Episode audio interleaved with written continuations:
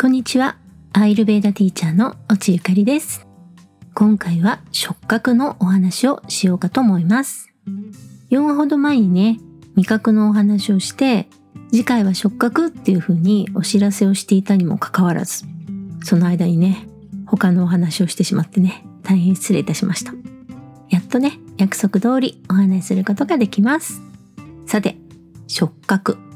触覚は人が情報を得る5つの感覚、五感の一つになります。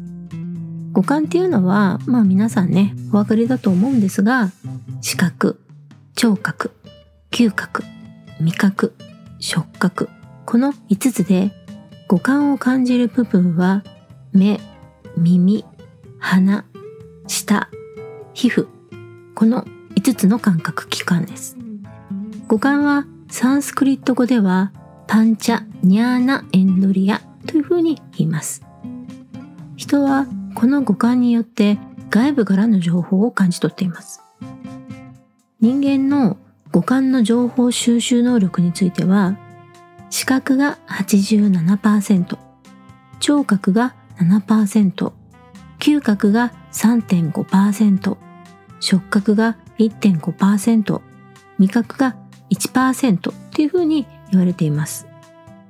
人間が受け取る情報の約80%は視覚からの情報というふうに言われていて、記憶に一番残る情報っていうのは嗅覚っていうふうに言われてます。触覚は1.5%の情報収集っていうふうに言われてはいるんですけれども、でも五感の中で常に感じて働き続けているっていう感覚が実は触覚なんですね。それが何であるのかという形や色などの形状などに関する情報っていうのは、まあ、確かにね視覚から入ってくるものが一番わかりやすいんですけれども常に使っている感覚っていうのは触覚聴覚視覚嗅覚味覚っていう順番になるんですね。触覚っていうのはそのものの質感や感覚、温度といった情報を受け取って、またその情報をね、受け取るときに触っているという感覚と触られているという2つの情報を同時に受け取っています。触れると触れられるという感覚。自分の腕をさすってみると指先で腕の表面を感じて腕の方ではさせられている指先を感じますよね。その時に触れている、触れられている、この感覚、どちらが優位、まあ、より強く感じるっていうふうに思います？触られているのか、触っているのか、どっちだと思いますか？それはね、その時に触れる、触れられる、どちらに自分の意識が向いているのかで変わるわけです。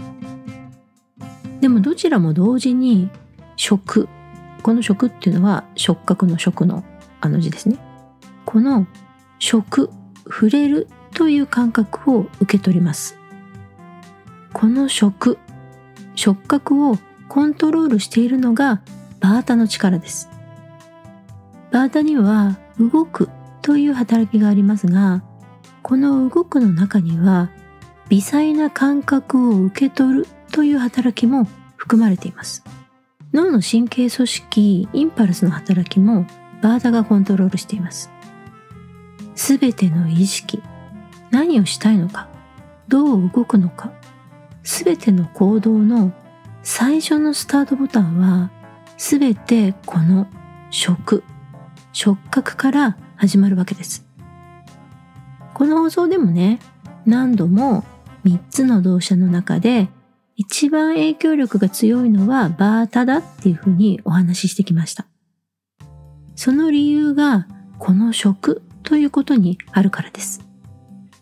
触覚は物理的な何かに触れるということだけではなくて、ひらめきとか驚きとか感動などの意識でも起こるっていうことですね。そしてこの最初の食からこれは何なんだと分析する意識に移ることでそこでピッタの働きに変化します。そしてその後ああこれは以前どこどこで食べたデザートのなんとかに似ているなというふうに過去の記憶を取り出して記憶をたどる意識になるとカパの働きに変化するんですね。つまり触覚は生きるために必要な情報を受け取る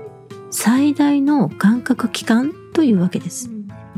だから食っていうのは心にも大きく関係してきます。温かい柔らかいベタベタしている重たいなど。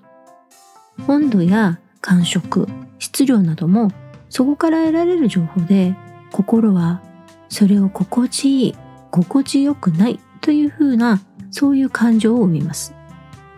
この快不快という感情も触覚に大きく影響されているということになります。まあねよくありますよね。えー、なんかちょっと触るの気持ち悪い嫌だみたいなとかあと例えばそうだな子猫とかね赤ちゃんとかこうもう見るからにこうふわふわしててムチムチしててあ柔らかいもふもふみたいのはまあこう触ってて気持ちがいいわけじゃないですか。ね。だから触覚っていうのはすごく心に大きな影響をね与える感覚器官なわけです。バータが乱れた時の特徴の中に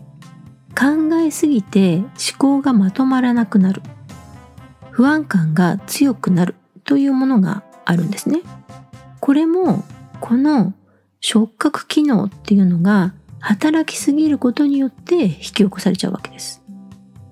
なぜなら触覚っていうのは24時間365日常に働き続けている機能だからです。だから気をつけないとねキャパオーバーになっちゃうんですよ。ものすごい情報量っていうのを常に受け取っているっていうことになるからですね。それは意識してるかしてないかに関係なく常に体に与えられる情報そしてその情報の分析っていうことになっちゃうわけですなのでその情報を一気に引き受けてるバータの力っていうのはやっぱりねすぐキャパオーバーになっちゃうし、まあ、疲れ果てちゃうっていうところがあるわけですね。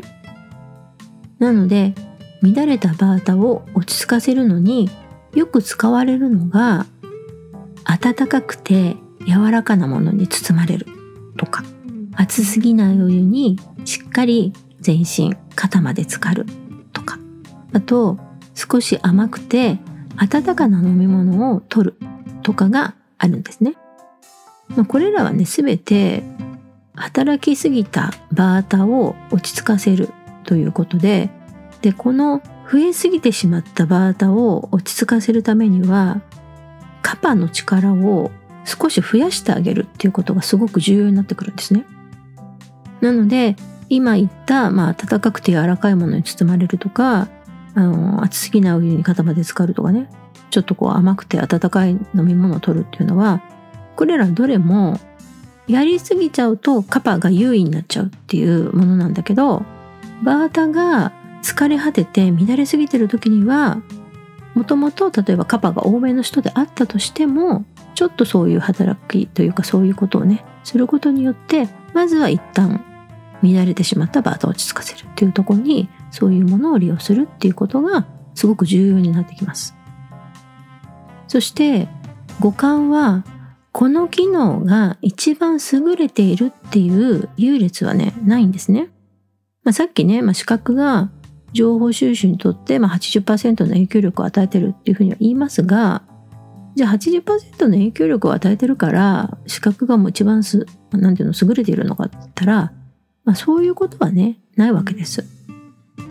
この働きにはこれがすごく大きなね影響を与えているし働きをしているっていうのはあるんだけれども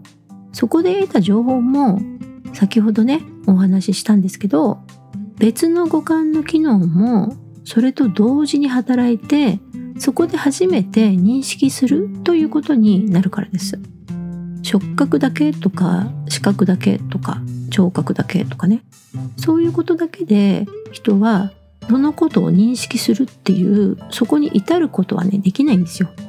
全ての感覚が同時に無意識化のうちで融合されてそれが何であるのかっていうことを認識というそういう手順を踏んでるんですね。そしてバータがコントロールする五感には聴覚音から得る情報っていうのもあります。このね聴覚の話もまた別の機会にお話ししたいと思います。さてどうでしたか？触覚の話。話し始めるとキリがなくなっちゃうのでちょっとこう短めにねお話ししてみたんですが面白いなって思ってもらえましたでしょうか？五感や心と同社の関係についてはアイルベーダ心理学の講習でももっと詳しくお話しているのでもっとねこの情報を聞きたいなとかちょっと勉強したいなっていう方は講習の方にもね参加してくださったら嬉しいです。講習の詳細は説明欄に URL を書いておきますのでそちらをねご参照ください。それからえっ、ー、とアイルベーダのね講習の他に実は私はですね真言宗のお坊さんと一緒に仏教哲学のね講習というのも行っています。まあ、1年間やるちょっと長めのね講習になってしまうんですけれども新しくね2023年の、まあ、6月からスタートする講習に優しい仏教哲学仏教論理学講座というのがあります。これはね、まあ、名前結構いかついんですけどあの論理的な思考はねどのようにしたら行えるのかっていうのを、まあ、座学と受講生同士でこう行うワークショップをね講習の中で行って論理的な思考っていうのがどういうことなのかっていうのを、まあ、体感してもらっていくっていうそういう講座になってます。こちらもねもしねあなんかちょっと興味あるって思ったら途中からのね参加もできるので講習は6月からスタートしてしまうんですけれども7月からとかね8月からじゃないと参加できないっていう方でも受付は可能なのでこちらもねホームページの方に講座のね詳細とかありますのでそちらを見ていただけたら嬉しいなと思います。ということで今日の私のお話はこの辺で終わります。今日も最後まで聞いてくださってありがとうございます。またね、私のモノローグやアイルベーダのエピソードを聞きに来てもらえたら嬉しいです。それではまた次回の放送でお会いしましょう。